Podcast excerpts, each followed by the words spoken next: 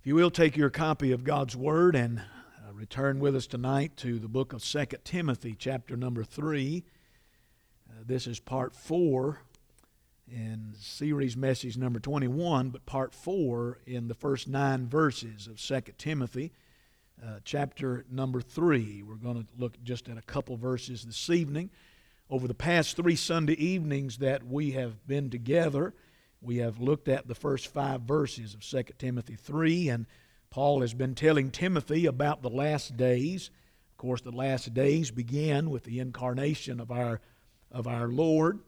And then he also uh, talked about the perilous times that we are living in in these last days and uh, making it very clear to Timothy about how dangerous these days are and about the things he needs to be concerned about. Uh, the word perilous, of course, is referring to dangerous times. Uh, it carries the idea of times that reduce your strength, times that uh, have an effect upon you because of the savage nature of the times in which we're living, the fierce nature of what is, of what is happening. In verse 1 through 5, we looked at the character and the culture. And then tonight, I want us to look at verse 6 through 9 at discernment that we need for these times in verse 6 through 8. And then we will look at some encouragement that we get in spite of the times in which we live. Follow with me tonight as I read the first nine verses. 2 Timothy 3, verse 1. This know also that in the last days perilous times shall come. For men shall be lovers of their own selves, covetous, boasters, proud, blasphemers disobedient to parents, unthankful, unholy, without natural affection, truce breakers, false accusers, incontinent, fierce, despisers of those that are good, traitors, heady, high minded, lovers of pleasures more than lovers of God, having a form of godliness, but denying the power thereof. From such turn away. For of this sort are they which crept into houses and led captive silly women laden with sins, led away with divers lusts, ever learning, and never able to come to the knowledge of the truth. Now, as Jannes and Jambres withstood Moses, so do these also resist the truth. Men of corrupt minds reprobate concerning the faith. But they shall proceed no further for their folly shall be manifest unto all men, as theirs also was. In the first five verses we have already looked at, Paul is telling Timothy about the character and the culture, the character of the culture, but the character of those living in that culture and also in ours tonight. As a matter of fact, in verse 2 through 5, he presents 19 very powerful characteristics or descriptions. He starts out by saying that men are lovers of their own selves in verse number 2, and he ends up with talking about people who love pleasure in verse 4 more than lovers of God. You kindly use that as bookends for what Paul is saying uh, lovers of themselves rather than lovers of God. And I want to remind you that Paul is not talking so much about out there, although that is characteristic of out there. He is telling Timothy that he wants Timothy to understand that that is what's going to be inside the church as well. That is the type of people, the characteristic of people that he will minister to, that he will deal with in presenting the gospel and in keeping the church pure. He's telling Timothy, don't expect the world to stay out of the church. And he's not so much concerned that Timothy tried to straighten out the Greco Roman culture around him. His concern is that these people and these characteristics, who uh, characteristics of people who bring in false doctrine, will not find an inroad in the church. And Paul is so serious about that that he tells Timothy in verse 5 from such turn away. In other words, you stay away from these types of individuals and these people. Stay away from that kind of people. These kind of people who have heard the gospel, they think they have it all figured out. They maybe have built their little group of people Uh, and they have this form of godliness in verse 5. They look down their noses at everyone else who do not align with them. Paul said to Timothy, These are dangerous people when they love themselves more than they love God. So that's the character that of the people and the culture in which Timothy would minister. Now keep in mind, we're talking here 64, 65 AD. We are sitting here tonight, 2022, so uh, you know, over 1900 years ago, way back, Paul has just hit the nail on the head because sin is sin in any culture. And even in these last days, things are still as they were in the city of Ephesus. If you will, look with me tonight for just a moment at verse 6, 7, and 8, and think with me about the need of discernment. He wants Timothy to have discernment. For Timothy to be able to see this for what it really is.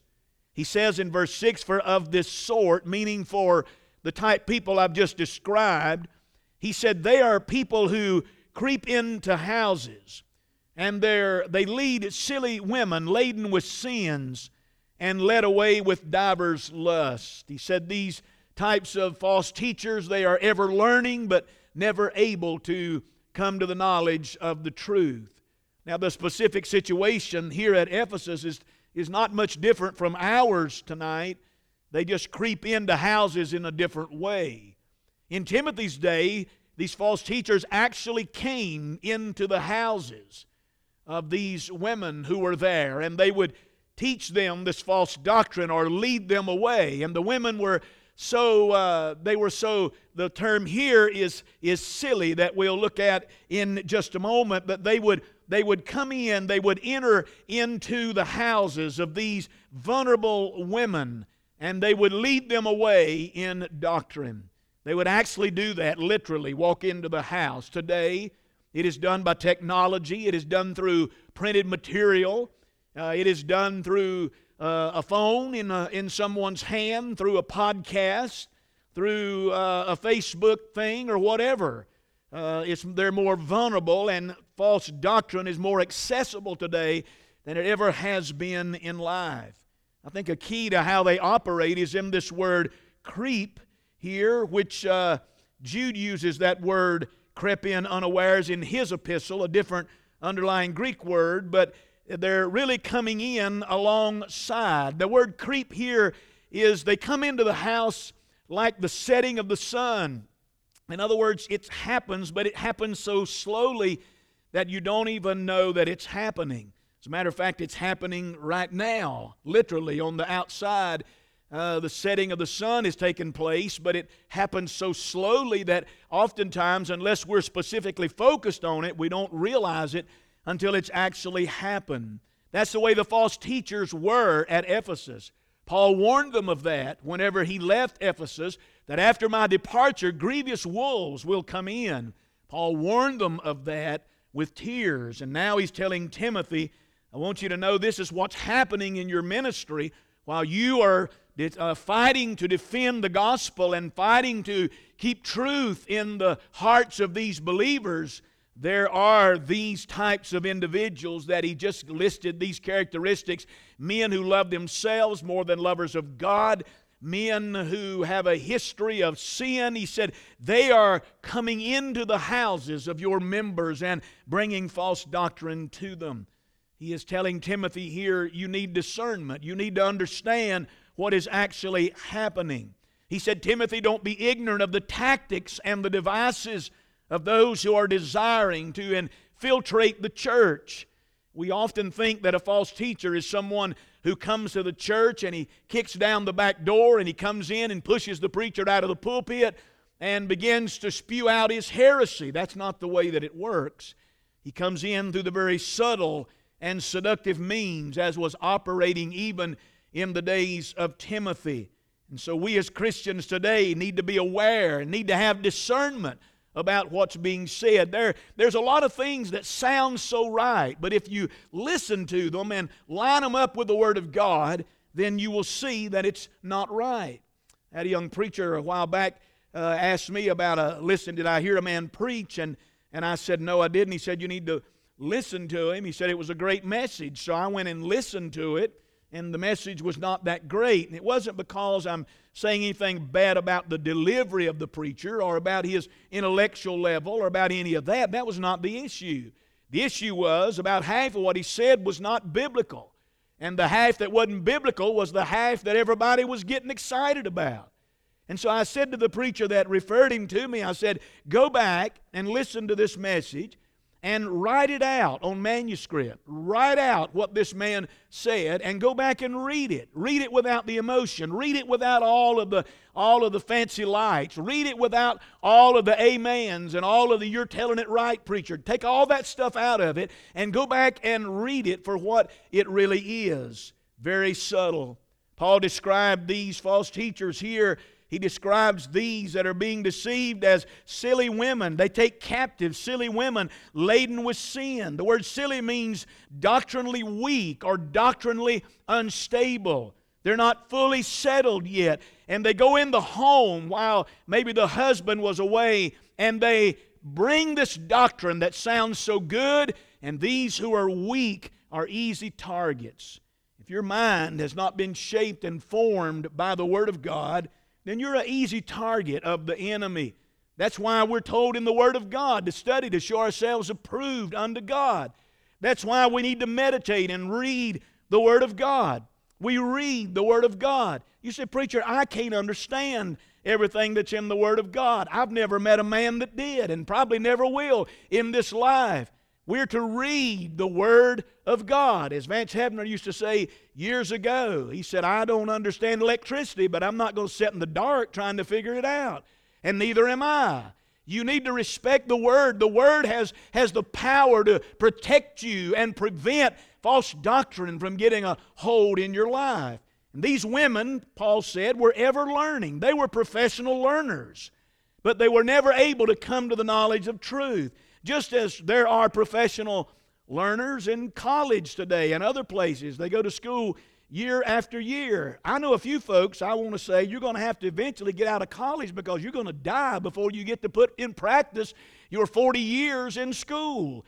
And this is the way they were spiritually, ever learning, but never able to take that truth and really let it work in their life.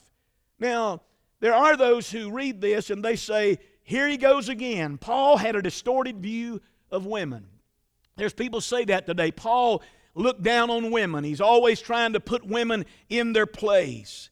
He said here in verse 6 that these false teachers, they creep in unexpectedly into these houses and they lead captive these women who are weak in doctrine and weak in knowing the truth, who are laden with unconfessed sins and they've been led away into things they're lusting for that's not of God.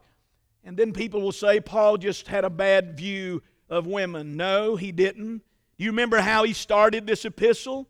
You remember the words that Paul said to Timothy at the first of his epistle? He said in 1 Timothy, 2 Timothy chapter 1 and verse number 5, when I call to remembrance the unfeigned faith that is in thee, which dwelt first in thy grandmother Lois and thy mother Eunice, and I am persuaded that in thee also. Paul has every right to tell Timothy about these silly women, these women who are doctrinally unsound. There's no reason for them to be doctrinally unsound. Timothy's grandma and his mother were not doctrinally unsound. Thank God they knew the Scriptures. And because they knew the Scriptures, they were able to give them to Timothy that helped bring him to saving faith in Jesus Christ. No, Paul is not just attacking women.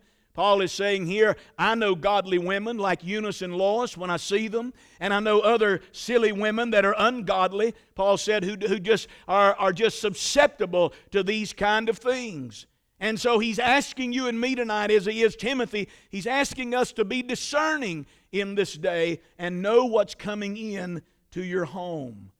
Question How do you and I receive discernment tonight? How do we become men like Paul wants Timothy to become? How do we become women who know what is right and what is wrong? The answer is search the scriptures. Acts 17 11, these were more noble than those in Thessalonica, in that they received the word with all readiness of mind, and they searched the scriptures daily whether those things were so. That's how we have discernment, is by searching the scriptures. Paul then gives an illustration in verse 8 of the magicians back in the book of, of Exodus. I love Alistair Begg has a sermon on this that talks about silly women and weak men. And that's, that's kind of a good title because that's basically what Paul is doing here in these verses. But he talks about Jannes and Jambres. Tradition has it that these were magicians that had special powers. Now we know from Exodus 7 and Exodus 9 that whenever Moses worked miracles, Pharaoh's magicians did that. Uh, but Paul actually names these two traditional figures who are named Jannes and Jambres. They were imitating Moses in his uh, miracles back there. You know, when Moses would uh, turn a, uh, his staff into a snake, they would do the same thing. And uh, when he would do the things with the, the miracles he did, they would try to do the same thing. But the thought is that they opposed Moses. That is the thought that Paul is wanting them to get out. They withstood Moses. And he's saying to Timothy, those that, those that resist the truth, those that will go against what you are teaching and preaching that is sound doctrine, he said, I want you to know these are men of corrupt minds. They're reprobate concerning the faith. He's saying to Timothy, you need discernment in these last days. You need discernment in these perilous times. And again, we're over 1900 years past whenever Paul is writing this to Timothy, and yet we need the same thing tonight. We need discernment. We need to know truth in order to protect our families and our church. Now, I know a lot of people think, but uh, uh, you don't pay me just to know truth. Uh, it's important for you to know truth. It's important for every husband here, every father here to know the truth, to know the truth of the Word of God, to protect your home, to protect your children and your family from false teaching. And that's what these men were. They were imitating the they were imitating the power of religion, is what they were doing. They were opposing Moses. So also these false teachers were opposing the truth, men of depraved mind. So the first thing tonight, in these last days, in these dangerous times in these last days, you and I need discernment. We need to know what sort of people that we are dealing with. People that are often among us, right in the very midst of us. But then I want to close tonight, and I, I, I've looked forward to this verse for the past four Sunday nights. Now, don't get upset. That don't mean I'm going to preach four Sunday nights on it, but I've looked so forward to this because it's a word of encouragement, a word of encouragement. And he gives this to Timothy in verse 9. He says, But, I love that conjunctive word, but. In, in, other words, in spite of everything that I've said, in spite of the 19 characteristics I gave, in spite of us living in the last days and dangerous times in the midst of those last days, in spite of the fact that false teachers are just sliding in to the homes of these unstable women and getting them all messed up, and in spite of the fact that these false teachers are like these men in Moses' day who could put on a good show of religion but were destitute of the truth of God, he said, in spite of that, verse 9, they shall proceed no further. For their folly shall be manifest unto all men, as theirs also was. Paul is saying, just as those fake men in Moses' day were exposed, he said, So will every false teacher and every false doctrine, it will be exposed, and it can only go so far. And God said, Then there'll be a day when it will be over. He is saying that while the influence of these teachers is a serious matter for the moment, thank God tonight, church, in the long run, they won't get very far.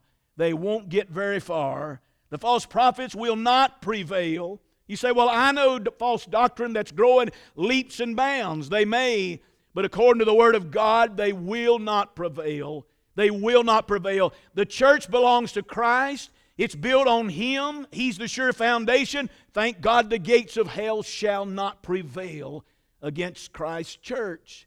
And he tells Timothy, there's, there's coming a day when their deeds will proceed no farther. Their deeds, their teaching, their lies.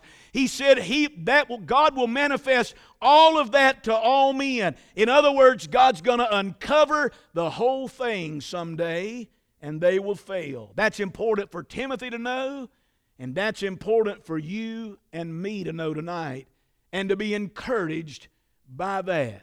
Now, we need never forget tonight that we're in a battle, we're in a war, we're in an ongoing conflict against false teaching and false doctrine. And we must be, as we say around here, we must be on our toes, always studying the Scriptures, always discerning, always praying for one another, always praying for our church that we be pure doctrinally and that we be sound. And we need to always be standing for the truth. I don't know about you tonight, but I need verse 9. I need it more tonight than I've ever needed it in my life. What a comfort that is to read those verses. After you read the first eight verses of this chapter, it is a comfort to know that, thank God, one day this is going to proceed no further. But the folly and the foolishness and the lies and the ignorance of all the false teaching, God's going to make it manifest. It's going to all be uncovered unto all men as theirs also was, as Jannes and Jambres was in the Old Testament. I need that tonight because there are so many places where tradition seems to be winning over truth. There are so many people tonight who want you to preach to their felt needs rather than their spiritual needs. I don't listen to these things. I don't, but I, I do know I do know they happen. I see the faces of preachers who are trying to preach truth. And uh, it's, it's like you're going against the current. It's like you're going, you're going against everything. And then those who are preaching false doctrine, man, they're growing leaps and bounds. Cheer up, brother. Thank God they shall proceed no farther. God will expose that folly someday. And you and I may be looking around tonight saying, I can't believe this is happening. I can't believe the world. Everywhere you go tonight, people are saying, I can't believe this is happening. I can't believe things are, are happening like they are. You and I may be looking around saying that tonight, but I promise you this God ain't looking around saying that tonight. God's not looking around saying, I can't believe this is happening. He told us over 1900 years ago it would be happening, and it is happening tonight. But He also said, Be encouraged, because one day it will proceed no farther from the perspective of the church at Ephesus, from their perspective, and from where Timothy was sitting, Christianity looked like it was on the verge of being totally annihilated. More people. How would you like to be the pastor of Ephesus and you go and half your women that you thought were sound in the faith have now run off with this false doctrine or this cult, and your men are just having a form of godliness and denying the power thereof? That's why Paul is writing to this young man. He's saying, Be strong in the grace that is in Christ Jesus. And be strong, even though it looks like Christianity is on the verge of annihilation. The issue here is will Timothy continue to preach? The answer to that was yes, and thank God for it.